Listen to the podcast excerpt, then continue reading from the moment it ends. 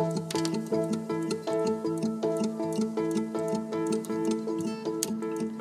Welcome back to the Governance Podcast at the Center for the Study of Governance and Society.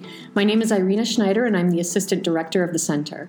Today, I'm really pleased to welcome a group of three fantastic social scientists to discuss the state of empirical research on self governance. We have with us today Jennifer Murtazashvili, Associate Professor in the Graduate School of Public and International Affairs at the University of Pittsburgh, Liya Palagashvili, Assistant Professor at the State University of New York, Purchase, and Shruti Rajagopalan, uh, Uh, research fellow at the Mercatus Center in Arlington, Virginia. Thank you all so much for joining us today. Thank you for having us. Uh, so, when we talk about self governing social orders, we use concepts like federalism, polycentric uh, governance, constitutional governance, all of which tend to originate in Western and often specifically American empirical contexts. So, we often assume a specific set of norms and institutions that may be absent or difficult to nourish in different parts of the world. Collectively, your research addresses really important questions about the nature and viability of self governing social orders across almost every continent. Jennifer, you've been working on Central Eurasia.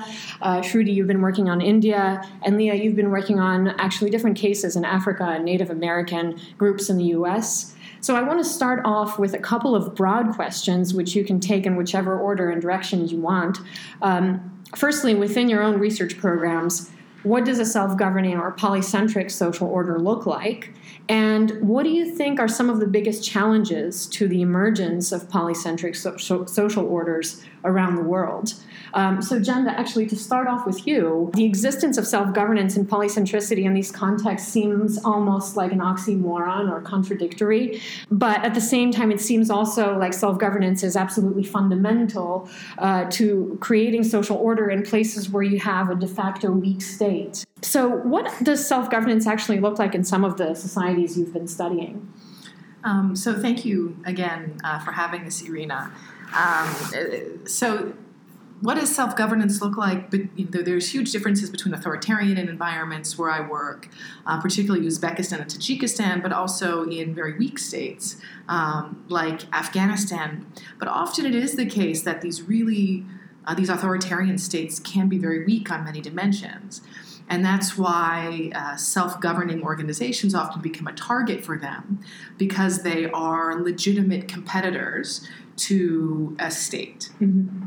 So, um, what I found in, in former Soviet republics of Uzbekistan and Tajikistan is that they have very robust forms of self organization at the community level called mahallas. Mm-hmm. And mahallas are like neighborhoods and they've existed you know they existed before the soviets. They were neighborhood associations existing primarily in urban areas uh, although in some like, rural uh, centers mm-hmm. right? So around farming areas where you did have large mm-hmm. uh, concentrations of, of, populations.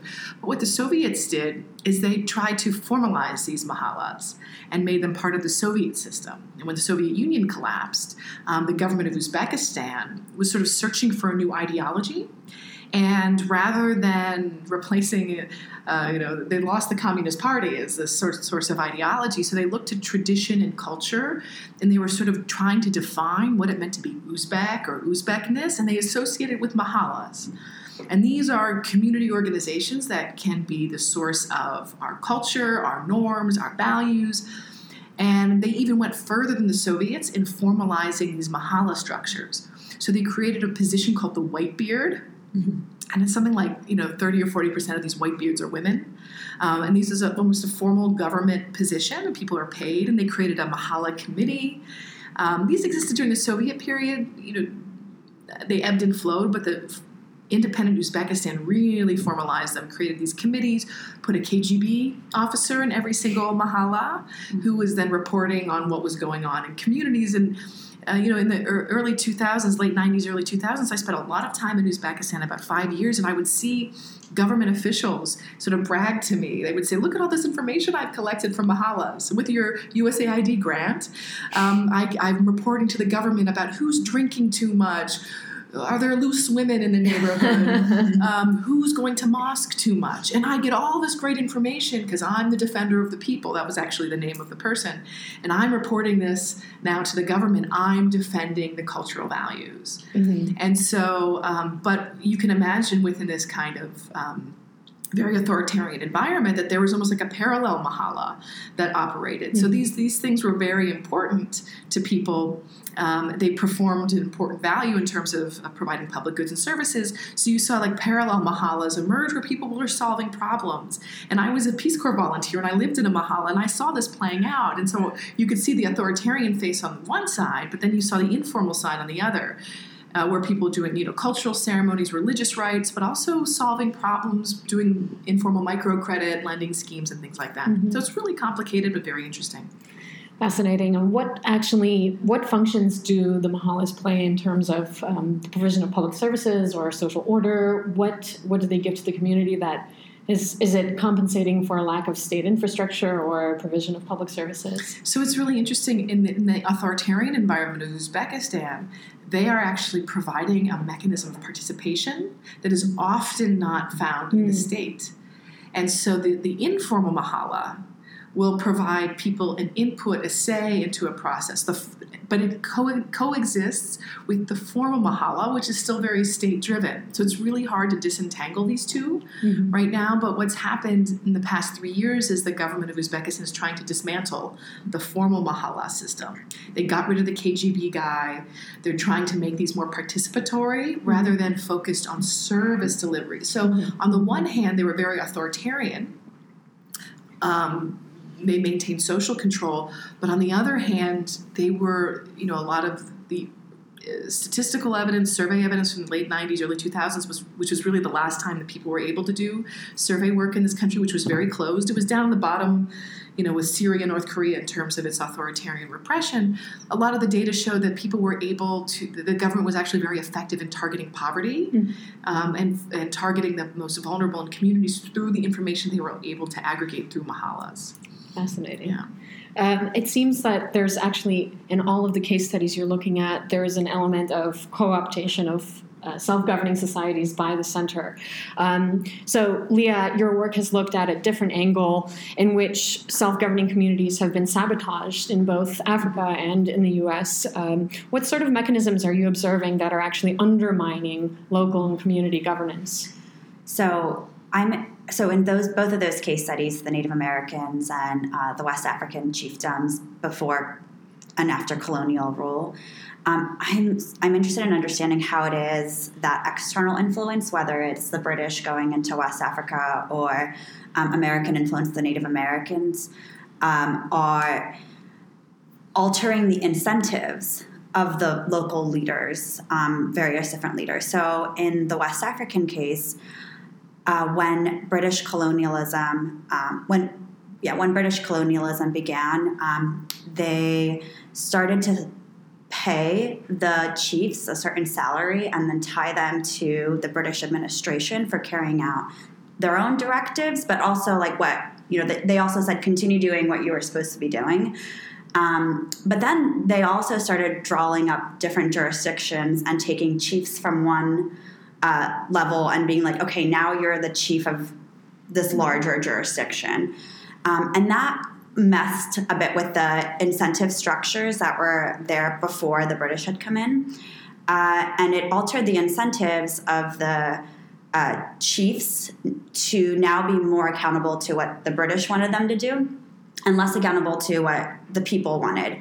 And this was also enhanced by the problem that if the chiefs did start doing bad things and the people were upset, they could no longer depose the chief because the chief now had the British army. and so there are letters where you could see that the chief is saying, um, well, I just I'll bring in the British Army to suppress any of these uh, rebellions that are beginning. So, in that way, um, in the West African case, uh, the external influence of British indirect rule alter those incentives of the leaders to be less accountable to their own people and, and in that way kind of subverted the self-governance that was occurring mm-hmm. before the british had come in mm-hmm. and similarly um, with european contacts, and particularly American contact with the Native American institutions. Uh, the Americans also started paying the different leaders of the Native American groups to kind of carry out a bunch of directives that they wanted done, which is the land sales. And all the people opposed the land sales because they wanted to keep their land, and that was their ancestral land and their tribal lands. Um, but then you see the switch of the incentives of the leaders to, again, be less accountable to what maybe the people want them to do and less excuse me less accountable to the people and more accountable to like what you know the external influence directives are telling them to do by influencing them with money basically um, and in both of those i also look at the differences in the ability to depose maybe in the african case versus the one in native american. So in some sense in the um, the west african case is a bit worse because they did send in British armies and they did prevent all of the they did prevent a bunch of the chiefs from being deposed, but that didn't happen in the Native American case because the Americans, this is pre mm-hmm. early, uh, pre 1830s, mm-hmm. um, they didn't send in armies to stop the various leaders and mm-hmm. chiefs from being deposed um, in the Native American case. So you still see that like mechanism there, but you don't see that mechanism in the um, that mechanism dis- disappears in the West African case, the ability to pose a chief. So, in some sense, there's still a constraint on the leaders um, in the Native mm-hmm. Americans case that exists less in the mm-hmm. West African case. Mm-hmm. And Shruti, you've also looked at a, a, case in which central and decentralized systems actually are in conflict or at least produce vastly different outcomes. Um, you're looking at a case on environmental governance in India where local communities have been following ancient traditions and have been successful at managing their environment following a very long history of state control. So, what's actually been behind the success of community led governance, and are there any downsides to it as well? Yeah, so you're absolutely right. Uh, the so the area that we're studying is the district of Jhabua in the state of Madhya Pradesh in India, and the uh, the community that we're studying is about 85% dominated by the Bhil tribe. And the reason that this is important is there is a history of uh, disenfranchising the Bhils from their traditional source of livelihood and land, which was the forest. And so this started with the British colonial policy of, you know, uh, nationalizing forests and bringing them under centralized colonial government control in the 1860s. And since then, there has just been a systematic move towards greater and greater centralization and nationalization of forests. And with each step, there's a further exclusion of the Bhils from the forests. And uh, a very large part of this is also uh, the colonial idea of private property rights, which doesn't recognize community rights, um, which where typically Indian tribes living in forests believed that they were custodians of forests and they did not own the forests, and that kind of did them in. Because if your value system is that you're the custodian of a forest and you just pass it on to the next generation then you can have a colonial system that comes in and says, oh, but that's, you don't own it, so we can disenfranchise you. So that is sort of what happened. So for centuries, those forests were beautifully managed. Uh, the Bhils got their livelihood directly out of the forest. They were nurtured. They have a lot of sacred practices. One of them is called Matavan, which basically means the forest is our mother, and it's the densest part of the forest, which is absolutely sacrosanct and must not be touched. So these kind of practices were completely disturbed because of the British colonial state. And what we find is when the Indian government took over, they continued with the same practices. So it's just rapid deforestation, which led to devastating ecological consequences, but also economic consequences because the Bhils lost their source of livelihood. Now, coming to Jhabua district, it's an extremely dry and hilly region and wasn't historically suited for cultivation without other irrigation systems. So, what happened in that area is because they were incentivized to switch to cultivation, because land rights of agriculturists were protected, but forest rights of tribals weren't protected. The moment they made this switch, it, be- it was a very huge pressure on the kind of soil and the kind of groundwater resources in that area. So, this is a story, in a sense, of uh, government failure or failure of state policies which exacerbated the ecological problems. And the finest example of that is that the government looked at the state of Bhils and other farmers and said, oh, they're really poor, so we need to give them subsidies. And one of the subsidies was free electricity, which meant that it reduced the marginal cost of drilling groundwater, which meant that groundwater got uh, depleted even faster. So, this is sort of the story of the Bhils. In the last about 12 years, there has been a ground up movement in Jhabua district, uh, a particular NGO called the Shiv Ganga NGO. Actually, their name came about three or four years after they existed in the area they started living with the people, uh, with the Bhils in Jhabua district. They just started talking to them about their problems. And about three years in, they figured that while they all discussed different problems, all the problems converged towards uh, a water and a soil and water erosion problem. So the people of the community decided that they should form an NGO which was the Shiv Ganga NGO. It's uh, led by one person called Harsh Chauhan, who's uh, from the tribal community, and another person called Mahesh Sharma, who came from outside the community. And they're about 15 people strong, and they started using the indigenous practices of the area to replenish groundwater systems. And what they did was they used a traditional practice called the halma, which is an idea of pooling collective labor, and it's rooted in the Bhil values of reciprocity and charity.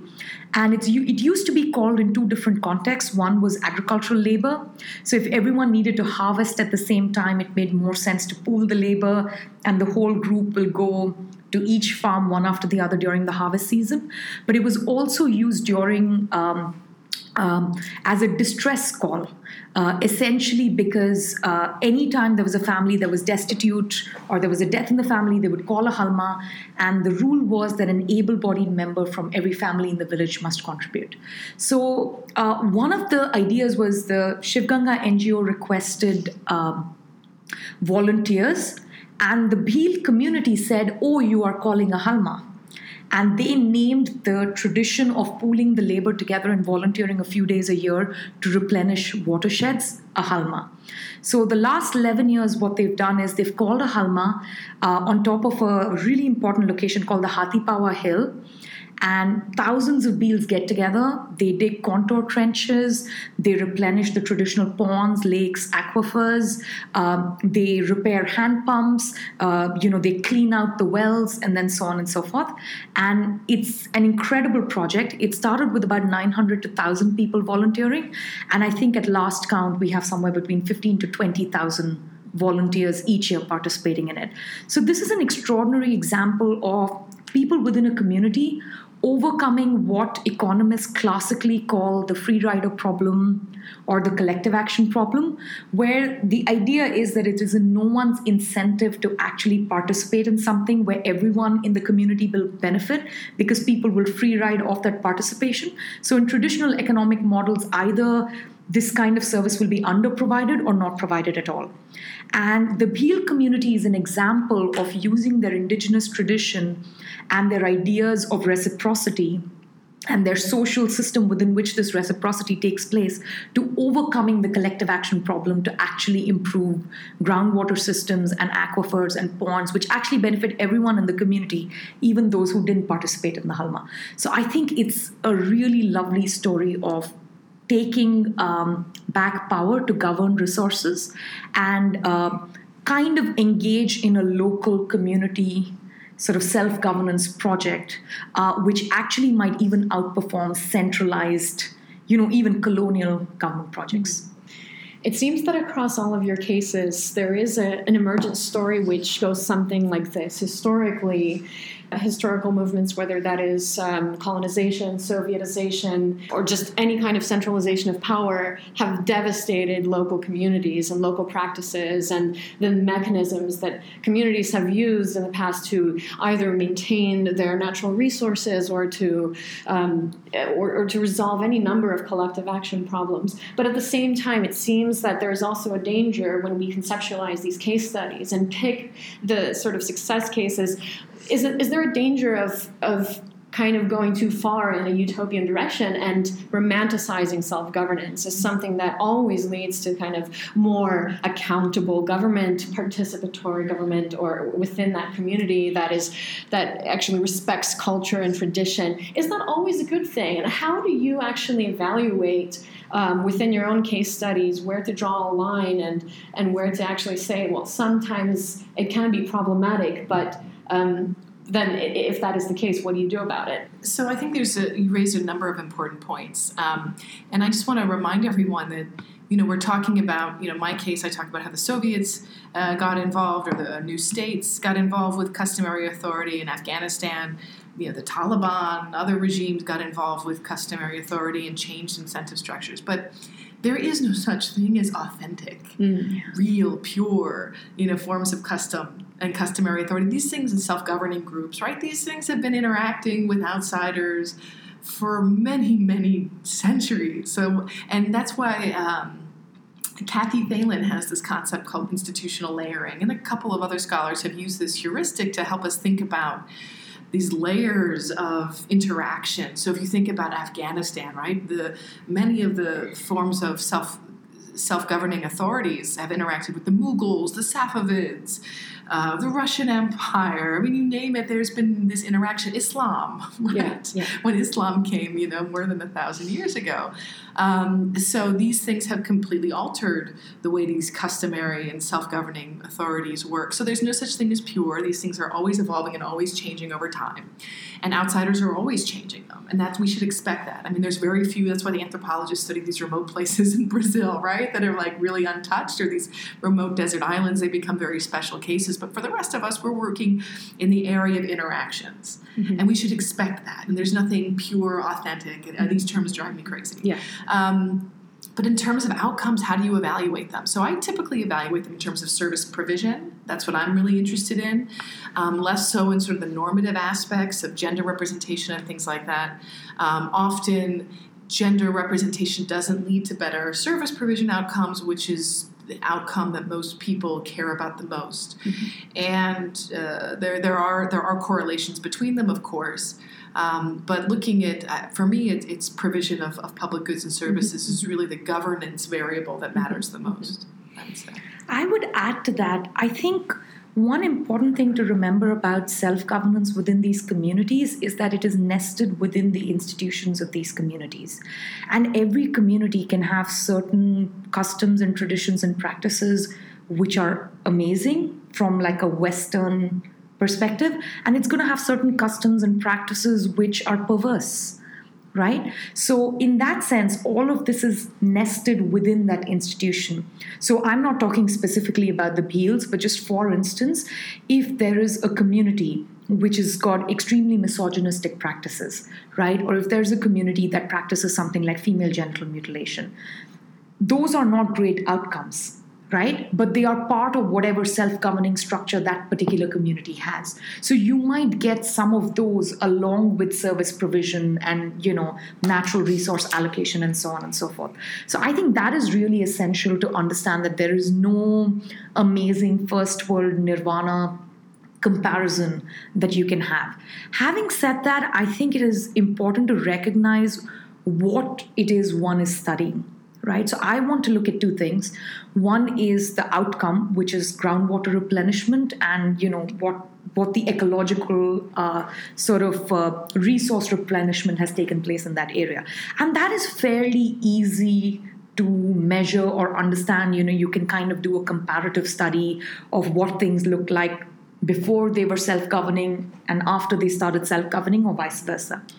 Uh, I think a third part of it, which is a little bit difficult to measure, but equally important, especially when we are talking about authoritarian regimes that Jen is studying, uh, or you know, uh, this this uh, ancient, not even ancient, but like rather contemporary problem of the tension between colonial states and indigenous states, which both Liya and I are looking at. I think one very important thing there is the status which comes from self governing, which was taken away when there was a colonial or an authoritarian regime that That's was put in place. Yes. So I think that is an understudied and an undervalued outcome. It can't be counted.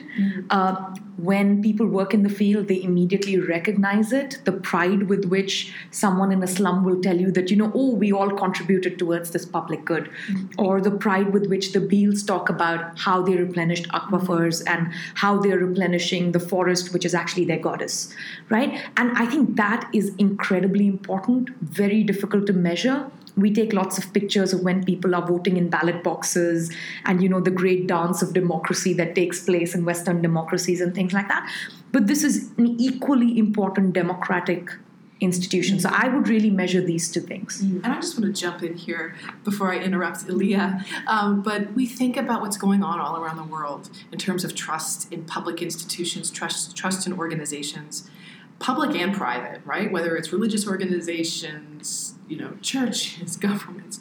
All around the world, we see people really losing trust in these organizations. But one thing you're also seeing, especially in the places where I work, I can't speak for India, but you're seeing um, people trust in these kinds of organizations actually increase at a time when um, trust in the state, for example, is decreasing, and people are deeply disillusioned with government in general right now in the United States and in, Europe, um, and they're looking to other solutions. And it's it's very interesting to see sort of almost a resurgence in these kinds of self-governing organizations in different places. Yeah, and I, I also want to emphasize that these in, these uh, communities are not as untouched by Western thought as we think they are. If you talk to the Bhils, they talk about climate change. They use the phrase climate change, and then they clarify that they don't mean global climate change; they mean microclimate change, which is you know the loss of their ecology and their vegetation. That is an incredible thing. It's probably happened in India because of the data and cell phone revolution that took place over the last decade. And so now suddenly they have access to technology which can also give them a very powerful understanding of what is going on and also a very powerful way of delivering their message that this is worth protecting. So, you know, there is, you know, as, as Jen said, it's layered, right? It's institutional layering, it's layering of knowledge uh, which is sort of entangled with practice and custom. So it's it's hard to generalize, and one really just needs to look at each microcosm at its own level for its own sake, and then proceed from there. Um, and to add on this point of kind of romanticizing self governance and even governance accountability, I think this is a big problem that at least I face when um, trying to understand governance accountability. Because you can say, like, okay, this community, there's a lot of accountability, but like, what if they're perverse, like, ideas of what it means for government to be accountable? So, yeah, the leader is accountable, but then you get all these, what from the outside we would say are perverse things, but, but the mechanisms are still in place, right? So, you've got that kind of uh, thing going on. And then the second is, yes, the leaders can be accountable to their own um, to their own people, and maybe we see that happening. But that doesn't mean around them that they're not also going around and fighting other groups Yes. and having these problems emerge because that also does not get counted in some sense of like self governance, right? So if I look at it's a problem I face, right? So if I look at okay, are the incentives in place for leaders to be accountable to the people? Do we see this kind of you know governance, self enforcing government accountability, governance accountability happening? Yes, but then we still get these two problems of you know let's not over over um, romanticize what this means, right? Uh, because they could be working fine within their communities, but maybe there's a bunch of violence happening with outside groups, and they're treating them not not great. I guess the benefit in, in some ways of of paying homage or at least respect to self-governing systems is that you might end up with this vast array of experiments in living across countries within countries and then you end up with a lot of variation in terms of public service provision, economic development on a local level, um, and people would, in principle, be free to, to move between and vote with their feet um, in an ideal world. But oftentimes, I mean, we do get the situation where you have, let's say, like the privilege of of being included in a local council, and if that is the thing that represents your interests as a woman, you might you find that beneficial, but also you might be signing on to a very patriarchal order. Um, so, in some ways, it's there's this kind of unclean trade-off, and it's hard to tell what kinds of governance to to privilege. I don't think that's a problem just at the local community level.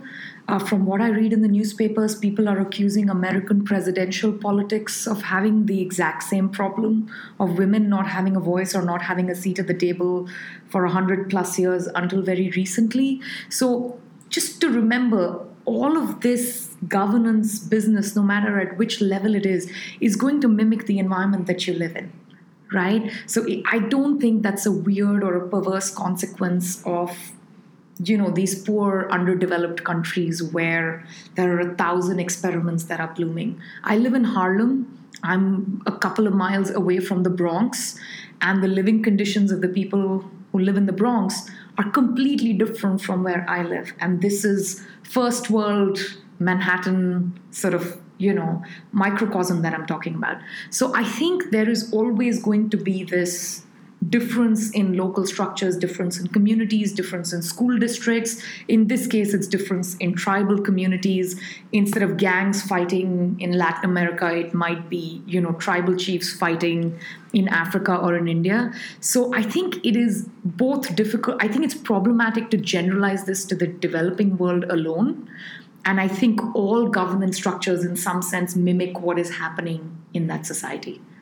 And what is the alternative, yes. right? I mean, so it, it's nice to tell, uh, you know, women in Afghanistan that there's going to be a nice, beautiful state for them, and you promise that, and you spend a trillion dollars trying to develop it, but it actually never happens. Mm-hmm. And so you can create this idealized alternative of what the future should look like, or people are much more pragmatic and i think people this is something people all around the world share in common right it's this idea that um, they can affect things locally yes. and uh, you know in rural afghanistan i found women who were running their villages who were yeah. considered village leaders um, women who are prominent in um, religion and throughout Central Asia, this is actually a really important and understudied and often neglected role is someone who can read the Quran, for example.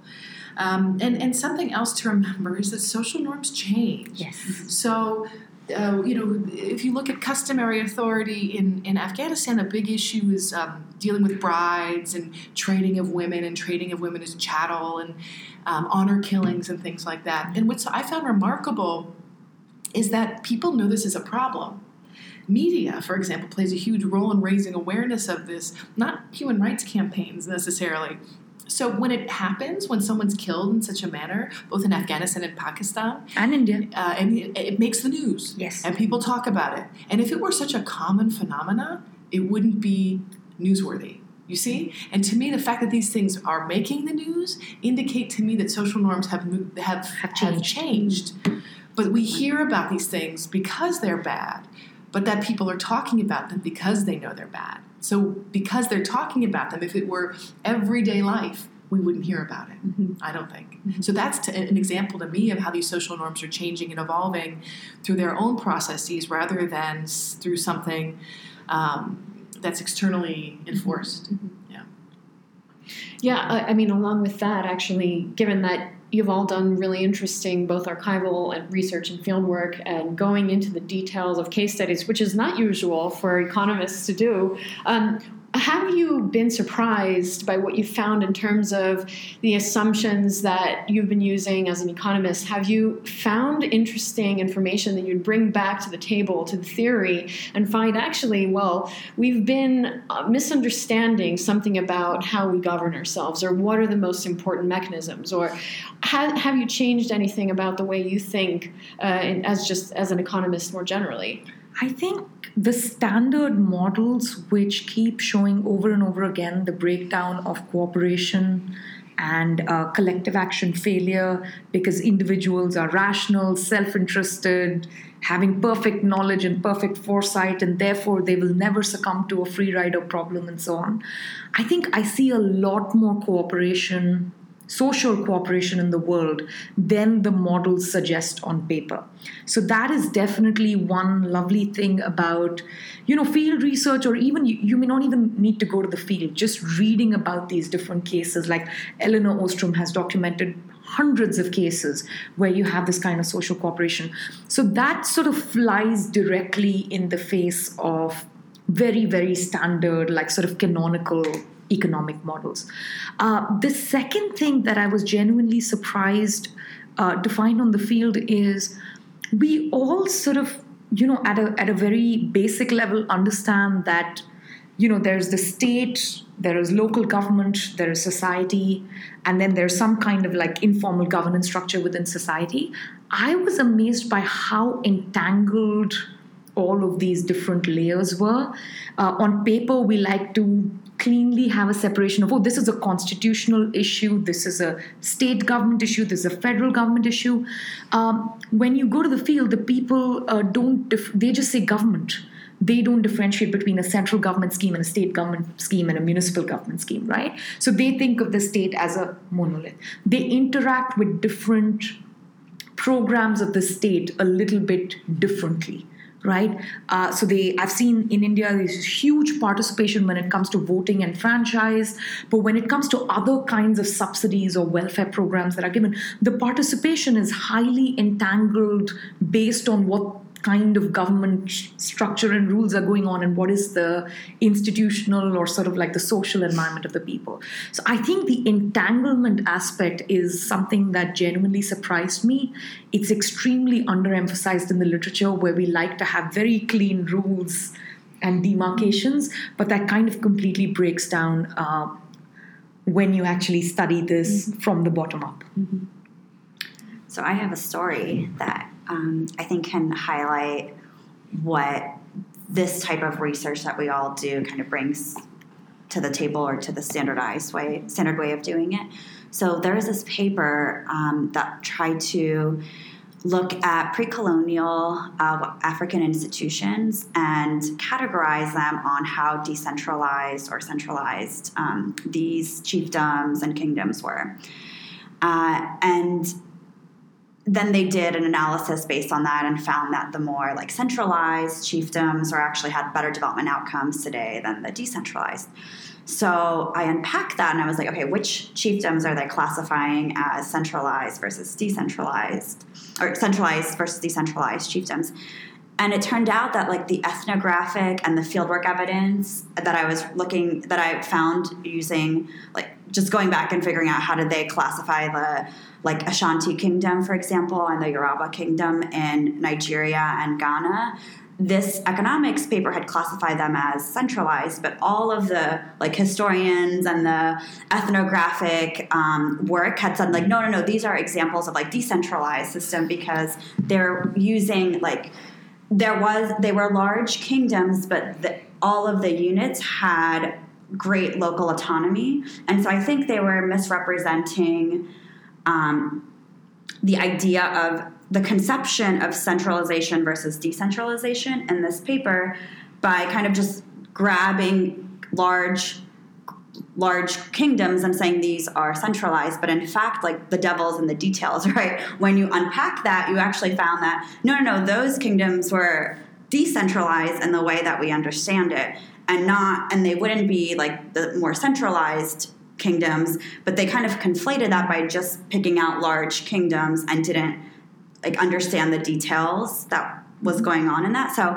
I think in that sense, this type of work that we're all doing is kind of unpacking that and giving a little. It's like the devil's in the details type thing. Um, and I think that is, in addition to what Shruti said, that is also bringing that to the economic statement. Be like, hey, maybe your concept and how you're capturing this is a bit mm-hmm. is wrong.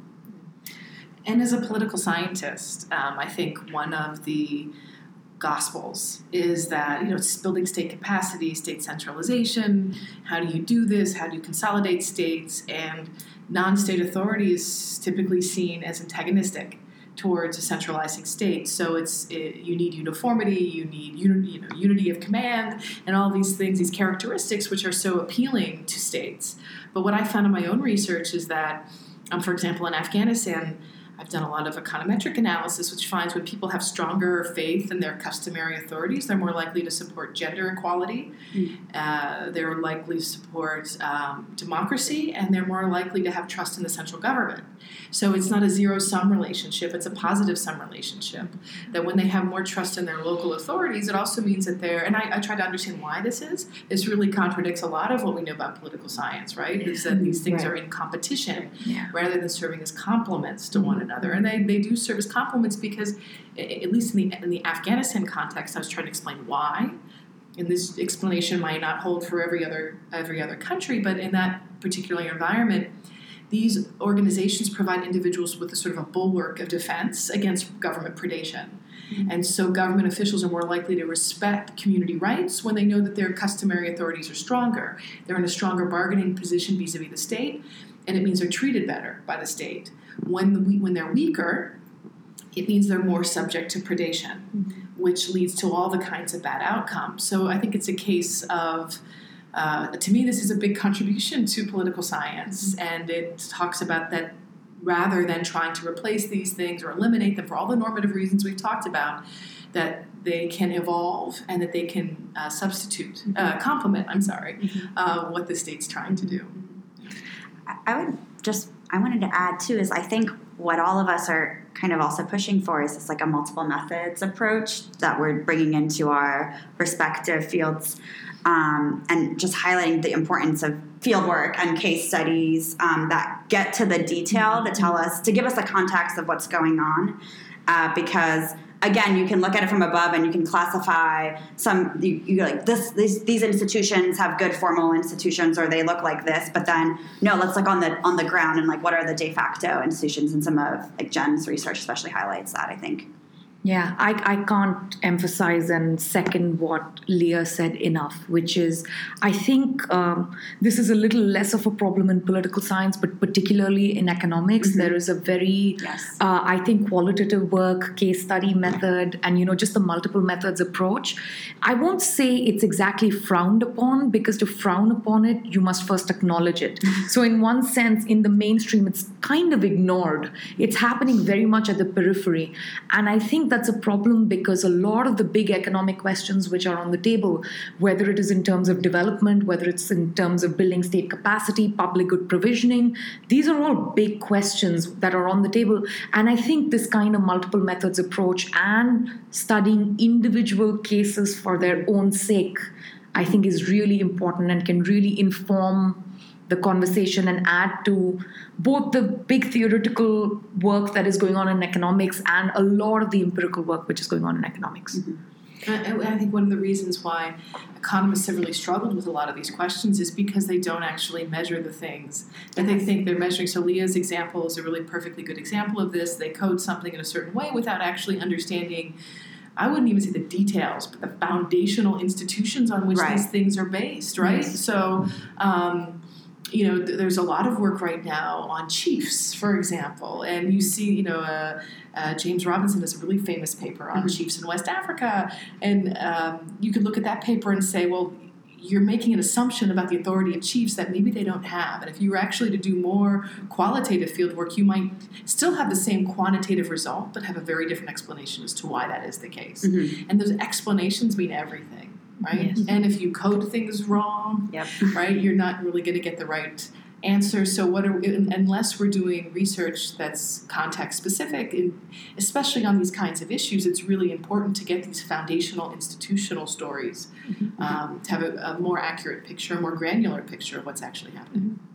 It sounds like a lot of what your work entails is actually sociology, anthropology, a lot of these um, kind of, well, quote unquote, softer social science disciplines that aren't doing this kind of really hot RCT work, um, going into uh, the field and testing, testing different policy interventions with experiments. Um, obviously, all of this is important, and I think that nobody would kind of say that you shouldn't do one or the other. Um, but why do you think that um, this more fine grained sociological work isn't actually entering the economics profession? It's not something that you would come across as an econ student. Um, if you if you're taking a course in economics, for the most part, uh, you're exposed to a lot of mathematics and a lot of formal modeling. So, what what do you think is going on in economics? Um, why is this not getting the this kind of methodology not getting the sort of attention it it needs? I think one of the reasons is the obsession that economists have with identification, which is basically proving the strong causal link between A to B right? And if you're not able to show the strong causal link between A to B, that doesn't mean it doesn't exist or it doesn't mean it didn't happen. It just simply means you couldn't show the link, right? So, a lot of the questions that economists ask for various reasons to do with the political economy of academia in economics, especially in the United States and the Western world, is that you get published when you can show strong causal links or when you've solved the identification problem. And if you don't have a methodology that can solve the identification problem or that doesn't even try to solve the identification problem, then you're kind of doing something that they're not that interested in. Uh, in one sense, the randomized control trials, or you know, as we call them, the RCTs, blew up so much, is that they bypassed the identification problem right? If you have a control and a treatment and everything is identical between the two groups except who got the control and the treatment, which was randomized, which, by the way, is the gold standard for any statistical method, then you don't need to solve the identification problem. So, in one sense, I would say a lot of this, you know, just this is a problem of how we do economics within the academy. It's um, it's a problem of being captured by what we call the identification mafia uh, within economics. Now, having said that, uh, I think the biggest collateral sort of damage because of this identification mafia is that economists are only focusing on problems where you can first get the data to show the causal link and second where you can actually show the causal link through the various statistical methods. And if you can't show that, you can't get published. So, in a sense, then you don't deal with that problem right? Some of the problems that we are looking at it is very very difficult. Some of very often the sample sizes are too small. Very often we can't find all the control variables right? It's very very difficult to do like a clean before and after statistical analysis. But that doesn't mean there wasn't change right and or that doesn't mean that there won't be change over a long period of time it's just very difficult to capture some of these things in the kind of data science structure that is currently within academia. So I think that's a fundamental problem, not of economics, which is a lovely discipline, but the way economics is currently being pursued within the Western World mm. Academy, mm. right? But the nice thing about the Western World Academy is also it's quite diverse uh, there are lots of different universities. There's some excellent programs, much like yourself, you know, uh, encouraging this kind of self governance through the King's College's uh, center and the workshop. So there is space to do this kind of thing. But I think this is the reason why you don't see it in the mainstream. Mm-hmm. Um, I might add also that the outcomes that economists are interested in understanding are GDP, economic growth, and development, which I also am interested in understanding. Um, and they uh, crime rates, for example, there's economics um, in pol- well, we look at the economics of crime and policing and all that literature. The output variable is always crime rate. What did it do to crime rate? What did it do to you know all of these output variables? So I'm going to show a contrast, which is what Elinor Ostrom's work kind of pushed on. That is like, okay, let's not only look at crime rate, but like how are communities, were communities actually satisfied with these various measures or policies that started to um, come about. So she started using like survey work to evaluate different policing uh, policies or different policing. Um, yeah, different different uh, sets of changes that happen in policing through the 1960s and the 1970s. So I think it provided so and she used surveys to kind of evaluate the stuff and there are a bunch of different like 14 other variables that we should look at not just crime rate that matter for why this is important and i think so she's kind of pushing this like let's also look at the soft stuff a bit like where is did this new policy um, create fear among residents in the community rather than like did it just increase arrest rates or crime rates? And one of the problems I think she highlights, and also the the standard approach to studying um, crime, economics of crime, is like also looking at arrest rates. And arrest rates might not tell the full story either because the police departments, and she highlights this, will increase their arrest rates, but they're getting the wrong people.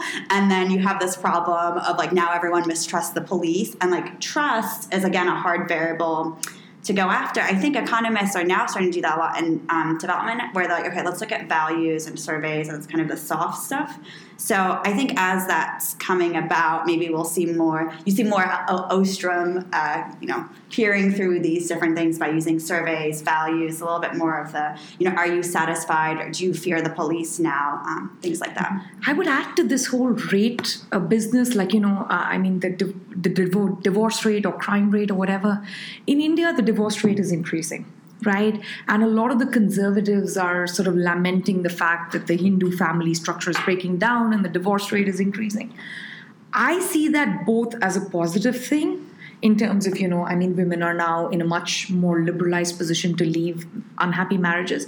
But I think the divorce rate only captures the number of legal divorces Mm-hmm. I think the number of unhappy marriages within the Hindu mm-hmm. conservative mm-hmm. system was way higher before. It's just there was no exit option, mm-hmm. right? So when we start counting things that can only be counted, we are going to ignore things that cannot be counted because then we can't count people living miserable lives in the same home. We can't count people who are separated and sort of living in separate homes but kind of still legally joined. These are just things that don't get counted. So I think we need to move away from this extreme counting business that economists do and add, as Liya said, mm-hmm. through other measures to one, to look at variables that are not easily quantifiable, mm-hmm. and two, you know, not just rely on rates and percentages of divorce and crime. There's a there's a bigger, richer story that's going on uh, under the surface. And I, I, don't think that this is a problem that's unique to economics by any stretch of the imagination. So, um, look at anthropology and sociology. They're not necessarily speaking to economists either. Um, and I think that's a real shame. So, they have their own biases and their own set of concepts and ideas they're working with. So, they're not interested often. And there are very actually few that go beyond sort of a narrow set of questions and concepts and ideas that seem to unify disciplines. Mm-hmm. And economics, for whatever reason, versus mm-hmm. is really focused on causal relationships. Political science is also very focused on these causal relationships. I don't think that's necessarily a bad thing. Um, the study of mathematics and game theory is really hugely powerful to give us a theoretical mm-hmm. lens to understand problems. It's also limited. So I would tell students to study the math, study the econometrics, but also study other uh, uh, other methods. So the RCT revolution, for example, to me was um, and I you know saw Esther Duflo and Banerjee and Kremer get the Nobel Prize for this, and and you know many economists uh, were critical of this. The RCTs are very narrow. Okay, sure they're narrow, but these people got out into the world. They did incredibly yeah. hard work. Yeah. They should be celebrated and rewarded. Mm-hmm. And of course now we know the critiques of the method and its limits. But if they didn't do it, we wouldn't appreciate that. Mm-hmm. And you know this is huge work that they did. And for me, it's actually I've seen a huge change in economics from the work that they did because people now now appreciate field work, field methods much more. Mm-hmm. I'm dealing with economists from a wide range of epistemical, uh, epistemological approaches who are interested in the kind of ethnographic work that I do. Um, they understand that even with an RCT, you cannot get at causal mechanisms. Yes. You can say a program had an effect, but you cannot say anything about why it had an mm-hmm. effect right? And so people are now interested much more than they were before in this. Um, so if I would just make a plea to anybody, um, we should we should be counting. We should be quoting. We should be doing a lot of things. We should tra- be training our students in so many multiple methods that they're choosing the right hammer to get at the question that they're answering. And so maybe they're not going to be, uh, you know, be able to do ethnographic methods, but they should be able to say, ah, this is what time where I should be using it. Too often we train our students to be like us. Yeah. We train them in a very narrow way um, to look like we look like we do, and to use the same hammers that we do, and that's wrong. And this is a real plea to interdisciplinarity. Yes. Mm-hmm. And interdis- interdisciplinarity really means you know, really talking to one another about different approaches, different theoretical approaches, and different empirical approaches. Mm. And Jen's discussion, I want to highlight one thing that she hinted at that I think is also um, in economics, we tend to not focus as much. Now we do a little bit more, but the why variable, the mechanisms are secondary in some sense. So you're like, okay, centralization or decentralization might lead to greater economic development or something like that. And then you kind of throw in like here are a couple like mechanisms. Whereas what we're also trying to push for is explaining the why. Like what you know, here's the why versus they kind of have that secondary and it's more like one variable, second variable, a couple different mechanisms. Let's test these in different ways. But our focus is on the, I, I think at least mine is on those mechanism and the why variables um, that are usually secondary. And it's the why part, that's the policy implication. Yeah. Yes. Right? And that's what people are really interested in. And so then you draw, you have an RCT and you draw the completely wrong implications for, for the study if you can't explain why yeah. this was the case because it tells you a lot about scalability, it tells you about replicability, why it will work in one case and not the other. And so the folks who are working on the RCTs are bumping up against this. They're dealing with the scalability issue. They understand the limitations very well mm-hmm. to their method. Um, and for folks to pretend that they don't is really creating a straw man. Mm-hmm. Um, they understand the, the, the, limitations, and so they're now reaching out and understanding why. Right? Like, what are the mechanisms? Why we this is something we should all be doing. Yeah. yeah. Whether you're Austrian, whether you're Ostromian, whatever your perspective, we need to understand our limits. Yeah, and I think within the academy, we need fewer fads you know? Like we all jump you know there's one new statistical method and we all jump on it. Like you know uh, it used to be instrumental variables then it was regression discontinuity design then it was rcts like there's always like this fad which is a new thing that kind of carries through for the next 10 years and as Jen said, that's not, you don't want to follow the fad and you don't want to train your students in a narrow way on what is currently trendy in economics. You want to really train them in a robust way, either themselves to pursue multiple methods or to teach them how to collaborate with other people so that you can actually effectively pursue multiple methods. And I don't think you just need one way of looking at a particular problem. Mm-hmm. Maybe the ecological part of it needs to be studied from an ethnographic lens, you know, or from uh, a case study lens. Uh, but maybe there are other questions within the same community which impact governance, which is, you know, subsidies or uh, the delivery of vaccinations which can be studied by your standard methods. Vaccinations can be counted. We can do very, very clean RCTs on deworming um, medication that is given to a control versus treatment. So it also depends on within a particular community, within a particular environment, depending on the problem that you're studying and the kind of public service delivery, you can use multiple methods, multiple disciplinary lenses. But I'm just going to push back on you for a second. I think fads are glorious because fads are sources of innovation. Mm. Fads are normal science, right? So if we were just doing the standard model, like you guys wouldn't be where you are, you guys, you gals, right? um, so I think the fads are what push us forward. They, I mean, yes, we look back and there was a time when everyone was doing Bayesian statistics, right? I mean, who does that anymore? no, that was a fad. But like, if we didn't go through that, we wouldn't know like its limitations. And I think these are, you know, they're huge sources of innovations, and we should celebrate them. Mm-hmm. They're, they're parts of our diversity, and we should know we should know that with anything that we're teaching or any instrument that we're using, it has strengths and limits. And anybody who teaches these methods as panaceas is wrong. Yeah. Whether it's ethnographic methods or interviews exactly. or anything, everything has its limitations, and that's why it's such an exciting time right? To be doing what we're doing, to have the opportunities that we have to be able to use all these different methods, these different theoretical lenses to look at interesting problems in new ways. We can collect data in the ways that we never could before. There's so many things I don't understand, right? About remote sensing and this, you know, different multiple, so many multiple approaches. We can travel the world in ways we could never do before. What an exciting time to have our profession.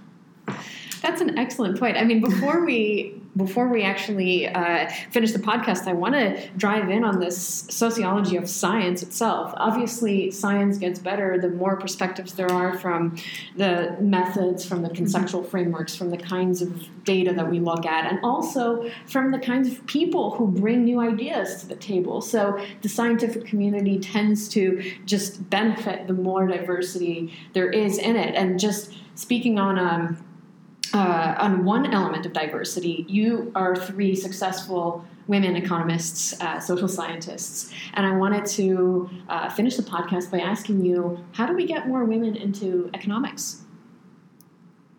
no one wants to start off that. Um, okay, so I'm, I, I don't mean to sound provocative, but I don't know what the optimal number of women in economics is right? So everyone seems to have some consensus that we are operating at a suboptimal level and there are too few. But I actually don't know what the number is or where we're supposed to go. We're supposed to go up somewhere. But it's not clear to me that if the population is 50% men and 50% women, then every single profession should necessarily reflect a 50 50 split. That is, you know, so I just want to put that on the table. Um, I think there are many uh, things going on within the structure of the academy which are a little bit problematic. We have a fantastic role model with us in Jen. Uh, I mean, Jen is a very, very successful uh, academic. She also does field work. She also has four children whom she had during the process of getting tenure and that is an exceptional i mean she's almost like a unicorn in the business right? One of the things i think that happens not just in economics but in general in uh, you know within the academy is that your phd clock and your tenure clock are very very much overlapped with your reproductive clock right? And there are other social sciences where the pool of women is larger to draw from. And so, even with women dropping out for these reasons and the family structural reasons, you don't see such a big gap or depletion. But uh, within economics, where from the beginning there was a very small pool of women to draw from to start with, you kind of see this big impact right? And I think that is one issue that that is there in economics. I think it's fairly easy to fix institutionally if you know there was a little slightly different rules or uh, you know we didn't have this kind of tenure system that we have right now so there are ways to think about that uh, but i think that is definitely uh, one reason why you have fewer professional economists the bigger reason of course as i mentioned is that the pool to choose from is smaller and I don't know why that is, but somewhere at the high school, undergraduate, graduate level, women are dropping out of economics even if they major in economics. And I am not sure why that is. I've heard various explanations. I've heard that the the graduate school culture, the seminar culture tends to be quite aggressive because it's the social science that uses very sort of macho quantitative mathematical modeling methods. I don't know how much uh, credence I would give to that explanation, but that is one that has floated around quite a lot. In recent times, I mean, going by the survey results of the American Economic Association, I was sort of flabbergasted by the amount of sexual harassment that was found through the anonymous survey. Now, I want to highlight that that you know sample size was fairly small and the survey was anonymous, but the survey results, I think, sort of shocked the economic community. So I think those sorts of institutional changes also need to be figured out. Uh, I mean, this is a part, sort of like a cute story, but I think an important one to highlight the point. I recently read that the American Economic Association has said that we need to stop having job interviews in hotel rooms the number of female economists who've told me that they were feeling incredibly awkward sitting on a bed with their feet dangling off the bed while, you know, four out of five committee members who are who are gentlemen interviewing them i've lost count of how many people have had that experience. I'm sure Liya's had that experience right? So just small things like this. So you know this is a rule that ended now in 2019 so these are sort of like small things that i can see changing in the profession but the bigger question i frankly have absolutely no idea. Uh, I would love to hear your your thoughts on it.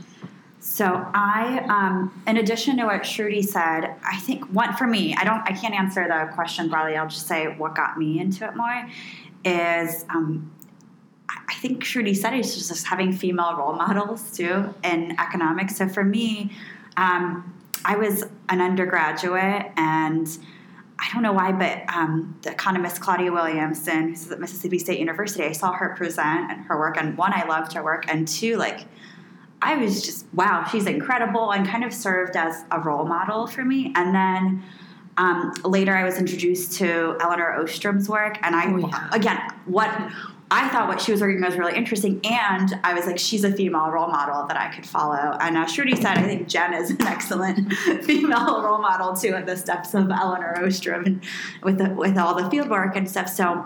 Um, I don't have much more to add to that other than I think the role of female role models, I don't know why. Um, it was important for me because I distinctly remember just like thinking about economics, but it was also the type maybe of research that like Claudia Williamson was doing and Elinor Ostrom was doing that just I connected with, and also that they happened to be female. I was like, okay, I don't know if that, that's a connection there, but I use them as role models basically. Uh, so, you know, speaking as a political scientist, I teach in a policy school. It's been pretty hard to watch. I, there's about 30 faculty in my in my school, and I've watched the number of women faculty members dwindle. Yeah. We have about six or seven women in our department, um, and until very recently, we had no women running research centers. We had no women in, in leadership positions at all. And no one seemed to think that that was a problem. um, and uh, you know, when when colleagues dealt with me, um, and I, you know, I'm one of the reasons I I've been able to have four children on the tenure clock was because I was married, and I'm still married to another academic, and we're blessed with incredibly flexible schedules, um, where we could stay at home, where stay at home with our children and switch and do shifts. And um, you know i've done research on gender issues in afghanistan and i've done um, a research project with a, a brilliant afghan colleague on women's leadership and what explains um, when women become leaders in afghanistan so it was a very it was a qualitative project just looking at strong women leaders and how do they emerge and it was interesting, you know, it wasn't statistical. Rock stars, businessmen, businesswomen, um, uh, political leaders. We looked all across the spectrum, you know, pop singers. And they all had one thing in common. They said they had families that really supported them. Yeah. Families that supported them. And I know that's a, it's something that we can't control in economics or social science, and it's something that I've really benefited from. Um, personally is having a partner who takes on half of the roles and responsibilities and i'm here in london with you right now and he's uh, cleaning up the house he says he's doing a week's worth of laundry that he hasn't done since i've been gone um, and that's huge right and for me it, it's, these are personal stories um, that have made this work joyful um, and if I didn't have that support, I probably would tell, be telling you a different story. The institutional issues, of course, are very, very important as well. I don't think there's any easy answers to them.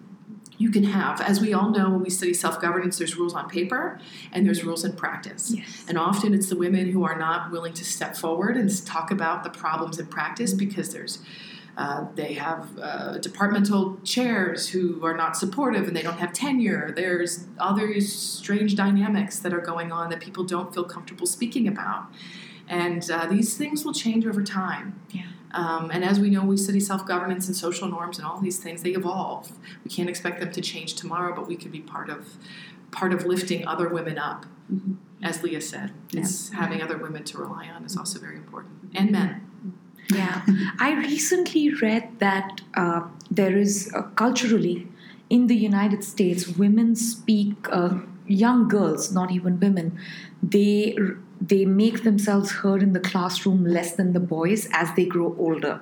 So it sort of starts at about the same level at your kindergarten and you know at, at your primary school education and as they grow older. So this is clearly a little bit more sociological and not just to do with economics. So if if we have voices who could have become economists who are less heard at the high school level and then went into a discipline where there are fewer men at the uh, undergraduate level and then at the graduate level. So there might be a pipeline issue here which I have neither identified nor am I capable of solving. But there might be a larger pipeline issue here, which we just need to understand. And I don't think that's true only for economics. I think that's true for STEM, I think that's true for sociology, for political science, for all sorts of different disciplines.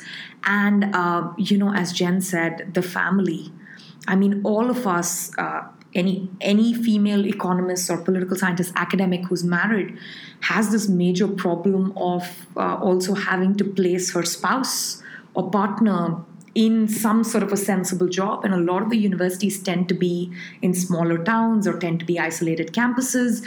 It is quite difficult when uh, on women a little bit disproportionately so when you live in a society where for you know decades the expectation is that the the female partner is the trailing spouse mm-hmm. for instance so i don't think these are things that are unique to economics i think there's just like a larger social change mm-hmm. which will eventually lead to this uh, but economics specifically like you know things like what the aea is doing now in terms of having surveys getting more more female voices heard um, and also you know even a tiny change like not having to sit on a hotel bed mm-hmm. while you interview for the small most important change. job of your life. that's a small change, but I think that's a big change. Mm-hmm. Um, and one more thing when I was discussing the role models being female, I think, and Jen highlighted this, is there's also a role for the males uh, to play in this. And I was incredibly blessed because I had um, my advisor, who was my dissertation chair, Pete Boettke, and all the rest of my committee were all um, males, but they did such a great job in terms of advising me and helping me through that I, you know, I, I had the role models of women, but I think there's also a role for the a great Absolutely. role for the men to play, which is kind of be good advisors to you know your female um, students. And I, I, was very grateful to have good experiences, basically on that. Oh, I I have to second that. I mean, a lot of Liya's advisors and professors were also mine, and they completely understood that I had a partner, that I had a geographical preference based on where my partner lived and worked, and you know they were just incredibly supportive about working with me through all of that in a way that they might i mean there was no need for them to do that but they were incredibly supportive so i absolutely second that i think we underestimate there how there was a need for them to do that actually and we've mm-hmm. highlighted that today do you know what I'm saying? Oh no! I, oh, sorry. Absolutely. No, no, no. What I meant by need is uh, they, their job role description yes. was not that you also need to account for all these various things, right? Their job was to teach me economics and guide me through my mm-hmm. dissertation. But that's what I meant by there was no like, you know, official on paper need. But they really stepped up and they mm-hmm. really, you know, like like took it upon themselves to really understand you know a cultural or a gender issue that mm-hmm. that that at that time it was so crucial in not having me drop out of the mm-hmm. academy and yeah. i can't I mean, I, am so grateful, uh, and I can't emphasize that enough. I was personally just shocked by when I saw the AEA survey results because my experience with the male role models at George Mason University was so different. Yes you know, like just diametrically opposite to what I read about on the econ job market rumor exactly. site or what I saw in the survey. I was just flabbergasted. So yeah. uh, you're absolutely right, Liya. Like the like the male role models may carry even more weight because they already have a certain power and status within the economics academy. And they can build you up. Exactly and they can use that social capital to build you up or to to sort of help you in a very vulnerable and crucial position. And i think that's why i didn't mean to correct you but actually compliment like exactly what you're saying is it may not be in their job description but if we want to talk about how to help women it's doing that that should be in their job description. Absolutely. It's accommodating needs accommodating diversity accommodating the unique situations that many women find themselves in. And that is that should be part of their job description. Exactly the things that Shruti underlined. Yeah, really important conversation to keep on having. Um, unfortunately, we run out of time, uh, but I want to thank you all so much for joining us uh, on the Governance Podcast today. Thank you. Thank you. It was a pleasure. Yeah, thanks. To all of our listeners, you can learn more about our other podcasts, events, and research by following us on Twitter, Instagram, and Facebook at CSGS KCL. We look forward to seeing you again soon on the Governance Podcast.